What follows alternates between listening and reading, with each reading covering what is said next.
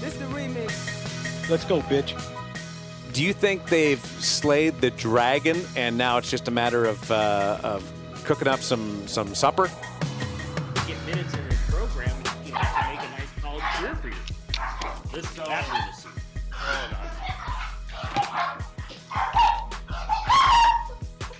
Is there a murder going on?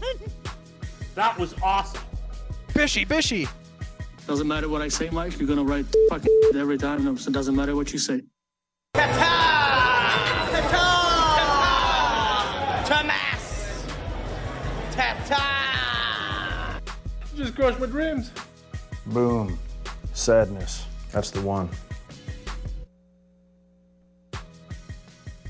Ed is gone as he is headed out to Raiders practice. Chandler Jones, Davante Adams might be the big story of the day, depending on if they're out there or not. They both missed multiple days leading into the Hall of Fame game. Um, there was no media availability until the Hall of Fame game last week. I think there was on Monday, and then nothing up until that, and hasn't been anything since. So we'd be going a very long time if those two are not out at practice today, since the last time they were seen at practice. So it could just be injury related, um, but there's obviously the contract situation with Darren Waller that provides a alternative option as to why he has not been at practice. We started the show though talking about the Golden Knights. They signed Keegan Kolesar to a three-year deal. Uh, he was a restricted free agent. They avoided arbitration with Keegan Kolesar, but it sort of hit me with the realization of who the hell is going to be on the third line for this team when they're fully healthy and what happens when they're not fully healthy. So we asked the question Do the Golden Knights have enough depth to win the Stanley Cup? Uh, Rita on Twitter simply said yes. Good confidence, Rita. I like it. Uh, Dante said it's like our Lady Aces. No, but we have the talent and front line to win the cup. We need a few breaks for sure. Our power play has to improve. Eventually, we will rebuild the farm system. Just have to trust the process. And Michael Perkins said no. And the way they've handled their prospects leads me to believe that this will be a long term issue as long as this front office is here. And to reiterate the main point from seven o'clock, go listen to that lvsportsnetwork.com. The Golden Knights do have good top end talent, right? If they're fully healthy, they should have a good goalie. They've got a lot of good defensemen, and their top six should be pretty good this year. The problem is, is that their bottom six is not very good, and if they run into a couple of injuries with their forwards, you're talking about William Carrier and Nick Waugh on the top, uh, one on the first line, one on the second line, or something like that. You might be talking about Keegan Kolesar playing on one of the top two lines, depending on how injuries and play goes this year. So the depth is a big concern. The one thing I'm curious though about Michael Perkins thing is when he says leads me to believe this will be a long term issue as long as the front office is here. I'm not convinced the front office will be here very long. Obviously, if they win a Stanley Cup, they will. And if they win a Stanley Cup, then they accomplish their goal. And what happens after that? Not that you want to suck, but like, okay, you, you traded off some prospects and you manage the cap pretty poorly. But if you win the Cup, then good job. But if they don't win the Cup, I don't know that they'll be here. And I think what I think a potential outcome here is the front office eventually is gone and the new front office whoever that would be might be the ones that have to clean up a mess and it might be a hey we're going to go into a rebuilding mode. The curious part on that though is obviously always going to be bill foley because if you're bill foley he has no desire to rebuild. He has no desire to be bad for the sake of being good in two to three years. Bill foley wants to win now and as long as they haven't won the stanley cup i wonder if bill foley will try to keep pushing on with what they have until it really proves it's not working. And by that, I mean missing the playoffs again and not being able to blame a bunch of injuries. So, Golden Knights' depth, not something they really have this year. Uh, we'll see how healthy they are because that might be the key to this team making the playoffs, getting a good playoff seeding, and then obviously in the postseason winning. Now, something else on the Golden Knights. Alan Walsh who doesn't love Alan Walsh? Alan Walsh gave some interesting quotes. Uh, he was on the Agent Provocateur, I don't know how to say that word, Provocateur podcast uh, over the weekend. And thanks to Sinbin for translating these. But I'll read some quotes here from Alan Walsh. First off, in Vegas, no player is safe. several players have made the comment now that no player is safe. At any time, the rug can be pulled out from under you. And if it'll happen to Marc Andre Fleury, trust me, it can happen to anybody. Some players are going to ultimately decide to play in that environment and don't care, but other players are going to value being in a place where there's a sense of loyalty and stability and appreciation that goes both ways. He also said there are many players who have been made promises by owners, by GMs. You know, you're going to retire here. Your family. I love you like a son. And then a year later get traded. And it's like, oh, well, I didn't want to do it. It's a business. So that's Alan Walsh on Vegas. First off, that last quote there, I'm pretty sure he's calling out Bill Foley on the whole you're going to retire here thing. Uh, Foley supposedly told Marc Andre Fleury that he would retire as a Golden Knight, and Alan Walsh is now, you know, repeating that and not very happy that that Marc Andre Fleury then ultimately got traded away. So I think this is agent not just being mad at a front office, not just being mad at a coach, you know, when you put DeBoer in the sword and stick it in the back of Marc Andre Fleury. He's calling out Bill Foley here. And there's an interesting part to that because the front office gets a lot of criticism, rightfully so. I mean, the way they've handled the roster, it has not been good. When you've got to trade away Fleury and Pacioretty and you get nothing in return, Hell, you have to throw in Dylan Coghlan to get rid of Pacioretty. That's pretty terrible management. Even the Nate Schmidt trade and the Paul Stastny trade, not good management because they somehow found themselves in a position of, well, we don't have any leverage, so we can't get anything. Like the front office has been bad. But a lot of this does come back to Bill Foley. Like, obviously, he's the owner, and you can, whatever, always do the well, it starts at the top thing. But Bill Foley wants to win. And Bill Foley wants to win a Stanley Cup as soon as possible. And he has effectively entrusted George McPhee and Kelly McCrimmon to be the ones to deliver that. But Bill Foley also has the ability to say no. Bill Foley could walk in and say, no, we're not trading Marc Andre Fleury. Figure something else out. He, Bill Foley could walk in and say, no, we're not acquiring Robin Lehner because Marc Andre Fleury is our goalie. Figure something else out. Bill Foley has the ability to do that. It doesn't appear as though he does that very often, though. It very much appears as though he is on board with the Golden Knights going out and getting whatever big name player is available. And hell, maybe he's the one that's pushing for it. Maybe he's the one that's like, hey, who's this Jack Eichel guy? here? he's pretty good. Should we get him? And then they get him. And even though it hurts the team more and more and more, that's what Bill Foley wants, or at least that's what Bill Foley prove. So I do think it's fair of Alan Walsh to actually include the owner in this and not just the front office. However, Alan Walsh might be the biggest whiner in hockey. I don't know if there's anybody that whines more than Alan Walsh does. I mean, every single moment this guy has a chance to get in front of a microphone and say, Poor me and my players get mistreated is unbelievable. It's incredible how this guy is constantly whining, like just eh, eh, in the most ridiculous ways, too. Like he's upset that his players get traded away. Like they still are playing. Like what? What's he upset about there? Like the idea that Foley told Fleury you'll retire here, and then backed out and said, "Oh no, it's a business." Like that's what this is. Like if you wanted to retire there, you should have negotiated a no trade, a full no trade clause in the contract. Like also, that's on you as an agent. If your player thinks he's retiring there, you get the full no movement clause. You make sure that that contract cannot be moved without the player saying yes. Evgeny Dadonov's agent did that. Granted, he forgot about it, but he did that at one point with at least 10 teams. If you're an agent and your player expects to retire there, walk in there and say, well, we would like to update the contract to a no movement clause. That's an Alan Walsh problem. Like, why didn't you do that? You took a guy at his word when you clearly shouldn't be doing that. Alan Walsh is the loudest agent in the NHL, despite being like not even close to the mo- you know have the most players or whatever. But you wouldn't know that because he talks more than all the other agents combined. And at the end of the day, the Golden Knights are going to do what they think they need to do to win Stanley Cup. Trading away Mark, trading away at least one of the goalies last offseason was what they needed to do. Right? You can argue which one it should have been, but they needed to trade one away. That's no doubt the right path they should have taken. And at the end of the day, it is a business. Like, what does Alan Walsh think this is? Like, is he going to give money back if his players don't perform? No, it's a business. They agreed to the salary. That's what they're going to pay him. There's no agreement that they didn't have to trade Marc Andre Fleury. You could have gotten that, but he didn't have it. Why? Because it's a business. Like Alan Walsh just whines to complain. He just whines to hear himself complain, and it's kind of annoying when he does it. But it's good for me because I do sports talk radio, and I like when he complains because then I get to yell at him.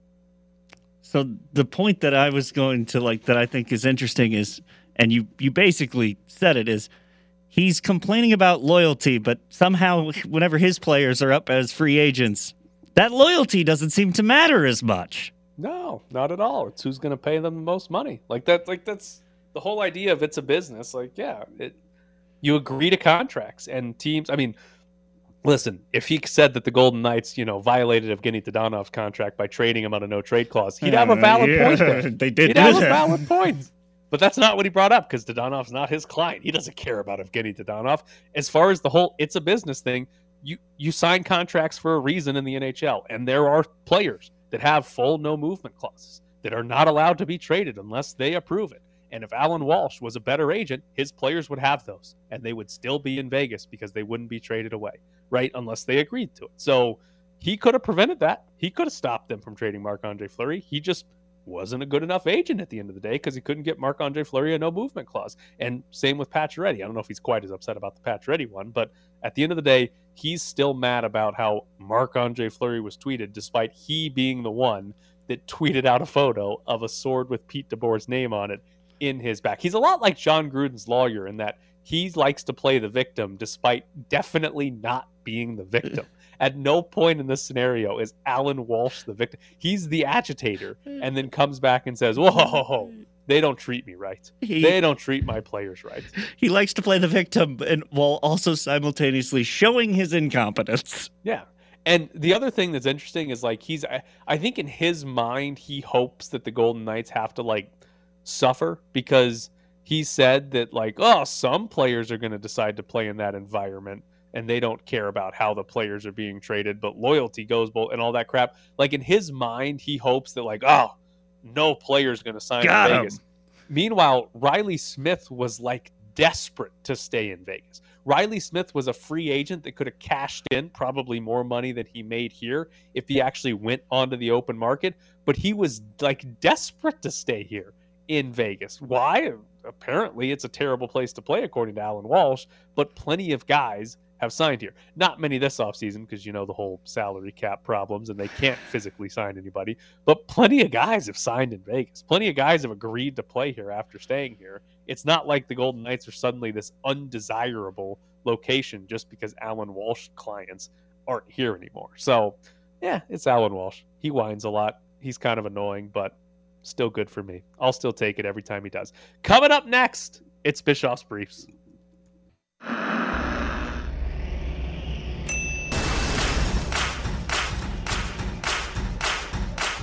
Bischoff's Briefs. I wanted you to see these player evaluations that you asked me to do. Bischoff's Briefs. I asked you to do three. Yeah, Bischoff's Briefs. To evaluate three players. yeah. How many did you do? Bischoff's Briefs. 47. Okay. Actually, 51. I don't know why I lied just then. Coming up in a few minutes, Q will join us. Uh, hopefully, he's live from practice. I believe he's out of practice today. Uh, figure out if Chandler Jones and Darren Waller showed up today or not. But Bischoff's Briefs today is taking a look at Josh Jacobs and the potential for a trade. Josh McDaniel shot down the idea that the Raiders are shopping him earlier this morning. But we'll go to the Browns first. Kareem Hunt asked the Browns for a trade, according to Cleveland.com. Kareem Hunt has one year left on his contract. Uh, he's not the number one running back there. I guess it's when Nick Chubb is hurt, he kind of becomes the number one running back. But they use two running backs. Their running game has been very good for a while now.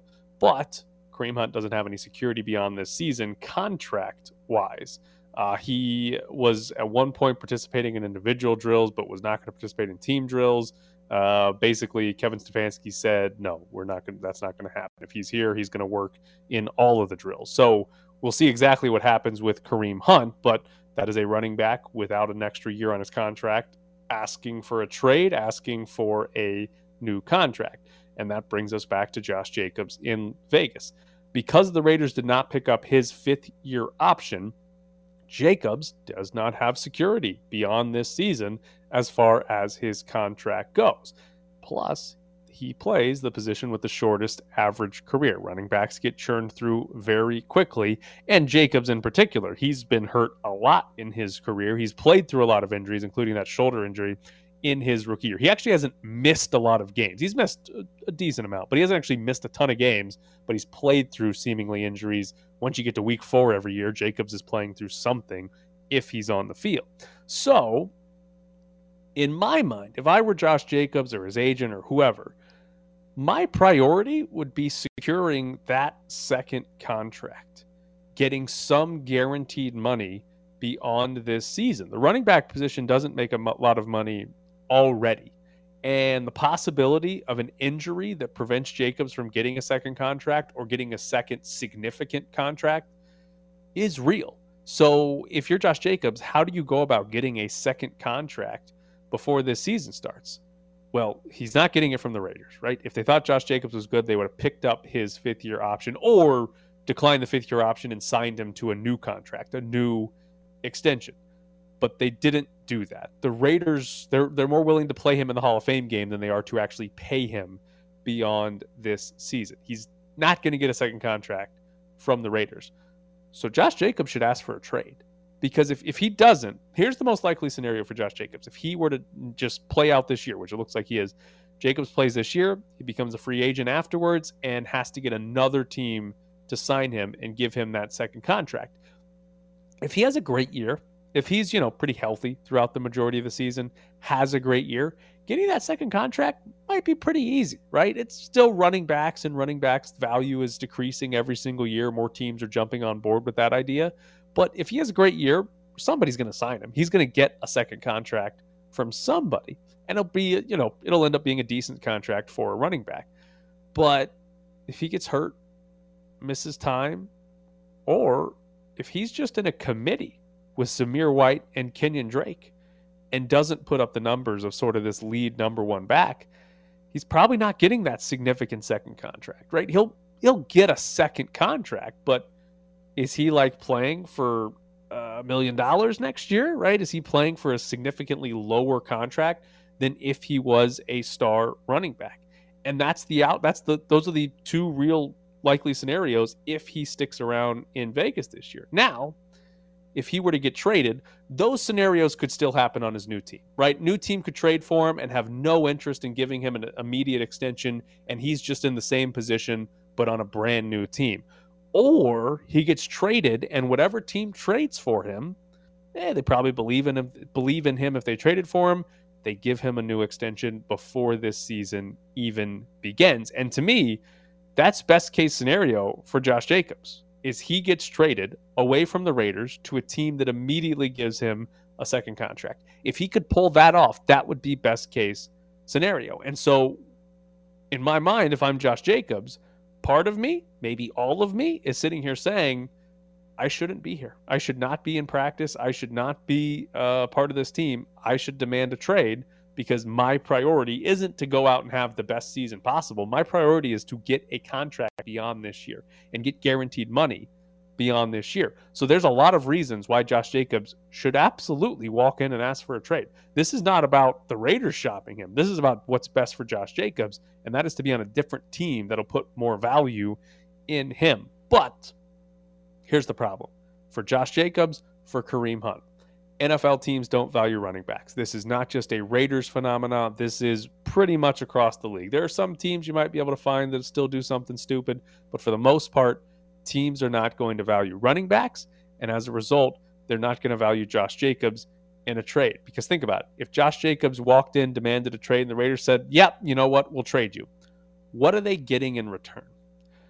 In all honesty, you're probably hoping for a fifth round pick. And you're in reality getting a sixth round pick, or even worse, you're doing a pick swap, right? You're getting a sixth, and you still have to send a seventh round pick back. Jon Gruden loved doing that.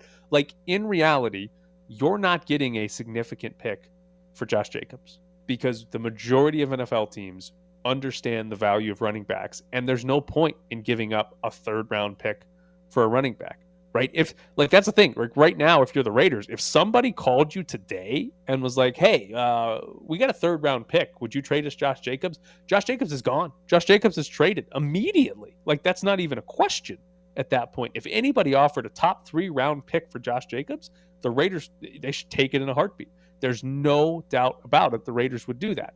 But the problem is the Raiders aren't going to get that third round pick. Most likely, if they if they were honestly trying to trade him or if he demanded a trade, whatever the scenario was, sixth round pick is coming back. And if I'm the Raiders, I have no interest in trading Josh Jacobs for a sixth round pick because Josh Jacobs is going to give me, as the Raiders, more value than a sixth round pick would, right? The sixth rounder, A, he doesn't help my team this year, and B, he's probably not even going to make the team the following year, right? Like, I mean, uh, six round picks, uh, what I wonder where the percentage is on six round picks making the NFL roster week one. Probably below 50%. Hell, it might be below 30%. Like, six round pick is probably not on your roster next year. So I have no real interest in trading Jacobs for a guy who doesn't help me this year and probably won't help me next season either. Like it's just okay, whatever. That guy might re-sign to our practice squad. Congratulations. The value that Jacobs can give you this season is better than that. Josh Jacobs is still like he's he's a fine NFL running back, right? He's not a bad player, but you can just replace him with other guys if you did trade him. But for a sixth round pick, no, I'm going to keep him, and we're going to go committee with Jacobs and Zamir White and Kenyon Drake and Brandon Bolden, whoever else has end up on this team throughout the year. Like that's what I'm going to do because that's going to be more valuable. Because I don't, the main thing you don't want to have if you're the Raiders this year is you don't want to have the one running back who gets 24 carries every single game because that guy's going to get hurt. Like that's, that's what happens in the NFL. There's very rarely the guy that gets 24 carries and doesn't get hurt. Derrick Henry did it for a long time. He still ended up getting hurt last year. Jonathan Taylor did it last year. Will Taylor be able to do that the entirety of this season? Like you don't want to have the one workhorse back. You need to have some form of a committee. And so if you're the Raiders, a sixth round pick, no. Now, third round pick, absolutely. Jo- Josh Jacobs is gone. Whoever's offering that third round pick, great trade Raiders. You got tremendous value for a player that didn't actually have that much value. So that's what I would do. That's the scenario for Jacobs and the Raiders. Now, the interesting part for the Raiders, Jacobs doesn't appear to be interested in doing that, right? Obviously, he's been in practice, he played in the Hall of Fame game. And right now, the Raiders might have two players on their offense that are being selfless when they should probably be more selfish for themselves Darren Waller and Josh Jacobs. Waller should absolutely be sitting out or holding in, whatever the hell you want to call it, to get a new contract. And he might be doing that. We don't really have an actual update on, on Darren Waller and why he's missed practice, but Darren Waller absolutely should. Josh Jacobs, there's a little bit more reason not to, just because if you ask for a trade, the Raiders can say, well, nobody's given us anything for you, so we can't trade you. But Darren Waller absolutely should. There's two players that are kind of doing the Raiders a favor by not being as selfish as they probably should. Two players that are kind of putting the team ahead of their own contractual interest, their own, you know, salary interest by showing up and practicing and playing in Josh Jacobs and Darren Waller. All right, coming up next, Q Myers joins the show from Raiders practice. Um, you know, some these, you know, a lot of guys have to play multiple positions, so um, you know that can't be part of the problem. So, you know, we have to be able to. Uh, you know, a lot of guys played multiple spots last night. Um, you know, because you have to have depth at the game somehow, some way. Um, there were a few things, obviously, that Brandon can do can do better. Uh, there were also some things where there was some things we were trying to uh, do offensively, where we didn't execute them very well. Uh, that didn't have anything to do with Brandon. So All of the sun, none of the fun on the Press Box Summer Edition. Joining us now is Q Myers. Good morning, Q. How are you today? I'm doing great now that I hear that beat in the background right there. That's the way to bring me in, man. That's the intro I like right there. all right, keep a note of that, Jared. You got to make the guest happy. Um, all right, where where are you right now? In the media room?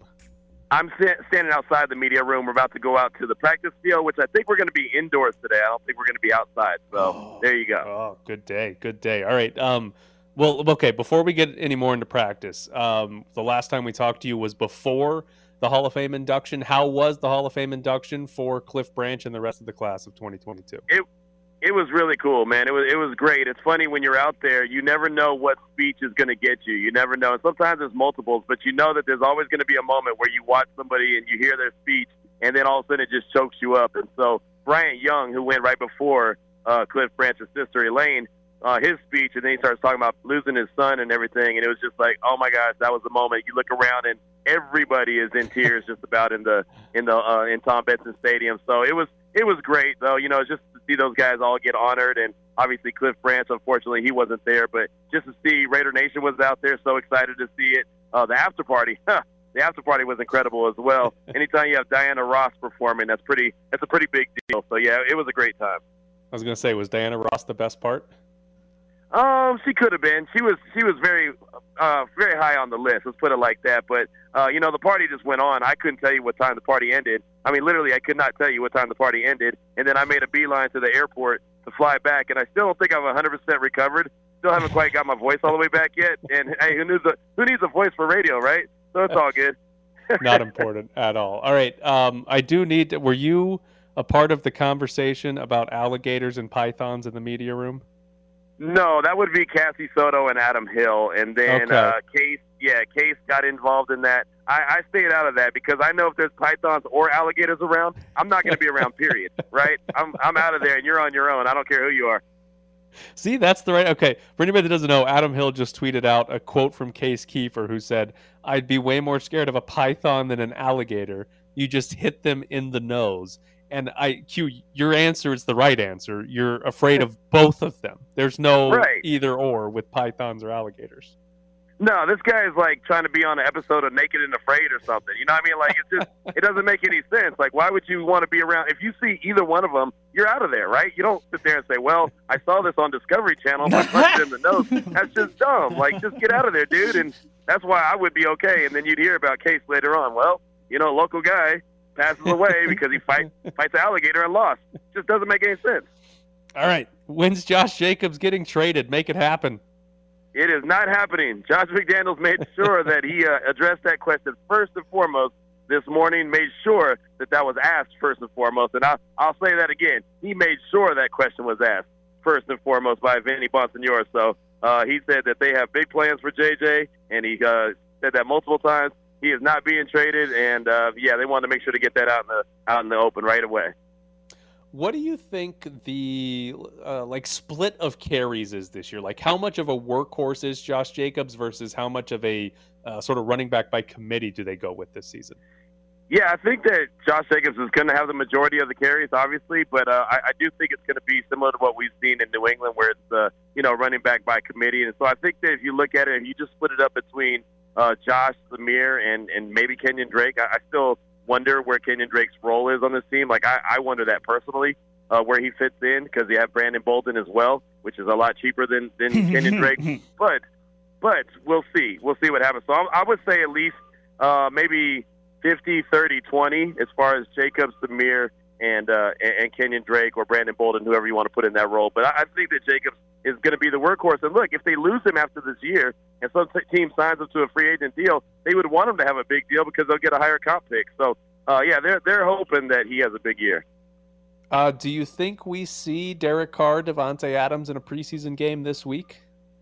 I I would be shocked if it was this week. You know, I would, if anything, I'd say maybe uh, the third preseason game, especially since they have four. Uh, maybe they'll see him in, in week three. I just I don't think there's any reason put them out there this early in, in, preseason. But you know, we saw other starters out there in week one, the Hall of Fame game. So there's that. But I mean, if I had to be a betting man, I would say that we don't see Derek Carr, Davante Adams until at least week three. I think it's the Chargers. They have never played Justin Herbert in a preseason game. Is there any chance we don't see Carr or Adams the entirety of the preseason? You think we go a whole preseason of Jarrett Stidham? No, no, I think you'll see Derek Carr at least at least one game. You know, at least a few a few series at the very least. I, I do believe he gets in there and uh, you know kind of kind of displays what him and Davante Adams may look like for a quick minute. I don't think you'll see a lot, and I think it'll be very vanilla, but you'll definitely see him a little bit. Just it just feels like this regime really believes in kind of getting these guys a little lathered up before before it's all you know before the bullets are live. All right, you're going to walk out and you're going to get to see a little bit of practice. What is your prediction for the starting right tackle today? Uh, I think it's going to be Alex Leatherwood. I, I really do. I think that the Raiders have a big, massive concern when it comes to the offensive line in general. Just after what we saw on Thursday with Brandon Parker, and again, I know that Brandon Parker wasn't playing a position he normally would play, but you never know what could happen if Kolton Miller went down uh, and he had to be put in that position. The Raiders would be in trouble. So I think that you'll see Alex Leatherwood at the right tackle position. I think you'll see, you know, Alex, uh, you'll see Brandon Parker kind of sprinkled in there just in reps, just to keep stay fresh. But um, they the Raiders have a real real deal issue when it comes to the swing tackle, just in case something happens to that left tackle position. So uh, yeah, that's that's my my my thoughts are when Alex Leatherwood is really outshining you, you know you're probably a little bit in trouble. All right, uh, give me another prediction here. Do you do you think that Darren Waller or Chandler Jones will be participating today? No, I do not. Um, that was one of the questions I was asked to Josh McDaniels, but it wasn't asked the way I was hoping it was going to be asked, where it was just specifically those two guys. It was more asked about you know the guys that are injured and working their way back, like the PUP list guys as well, and Josh McDaniels gave a very vague answer about all, all those guys are working their way back and they'll be back out there uh, sooner rather than later. I feel like if Jones or Waller was going to be out there, he would have said, yeah, they're better and they'll be back today. So I don't think that we'll see those guys uh, anytime soon. And I'm not sure if you don't see them, if, if this second preseason game goes and you don't see them back at practice or out there, then I think you start to really get concerned. Is there any concern on the Darren Waller side that it's not injury related, that it is contract related? You know, for me, uh, and I know that a lot of people have kind of shot this down, but for me, yeah, there's a little bit of, of concern because I know who he's represented by. I know he's represented by Clutch Sports, and I know that they find ways to get it done.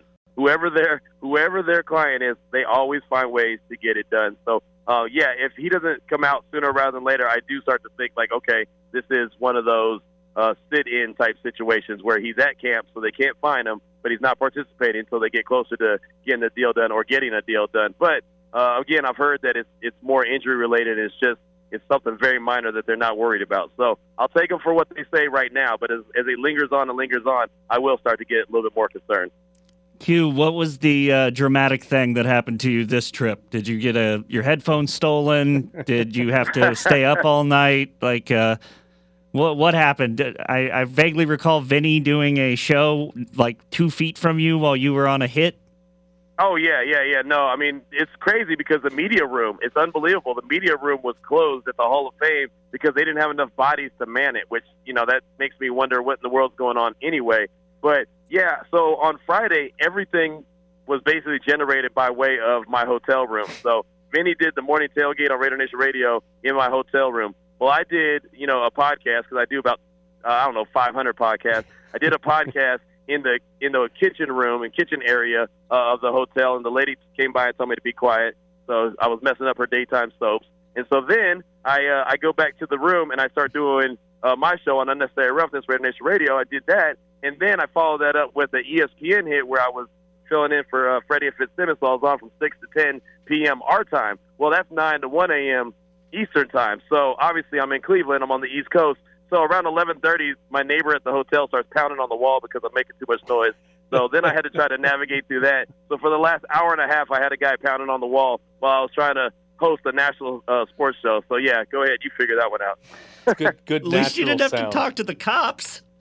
right? Yeah, that's true. No, the, the police were not involved this time around, so that's positive. I will say, when I made a beeline to from the the party to the airport, uh, I had to sit around and wait for a little while, and then uh, so I was basically super delirious, and every but everything went smooth, right? So I thought, hey, this is one of the smoothest uh, uh, airline trips I've ever had.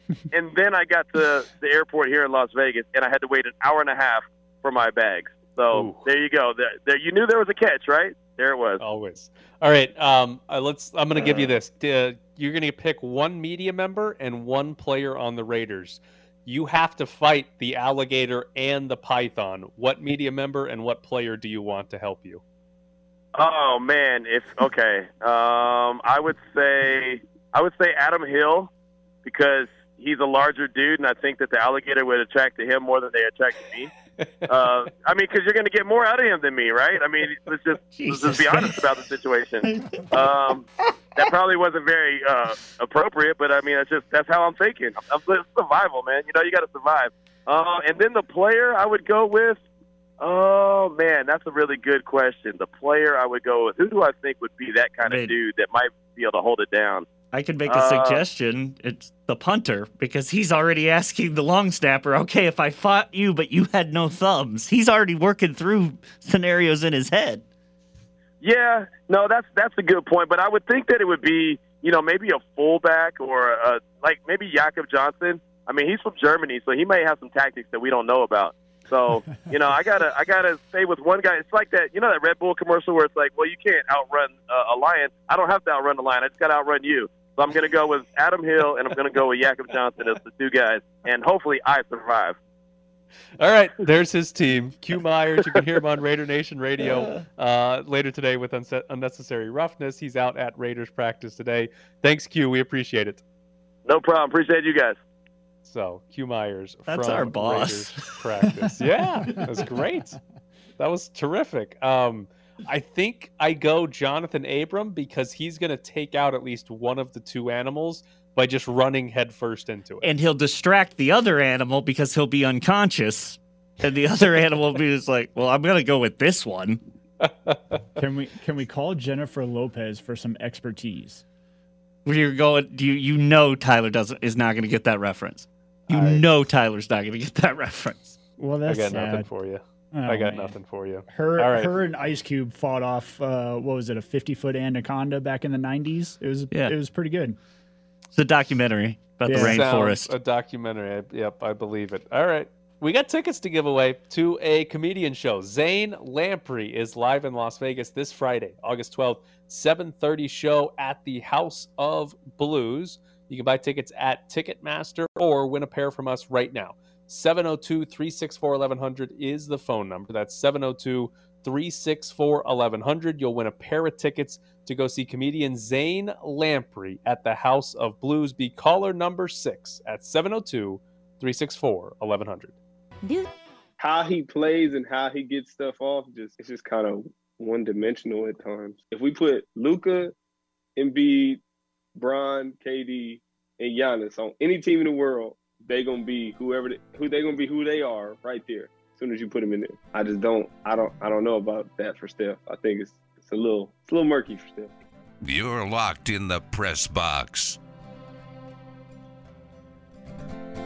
Update from people covering Raiders practice. Chandler Jones is back at practice. He missed a few practices before the Hall of Fame game, presumably with an injury, but there are no injury reports during training camp, so nobody really knew unless Josh McDaniels had come out and said it. But Josh McDaniels is definitely not going to do that, uh, which means no idea why he was gone, but he is back at practice.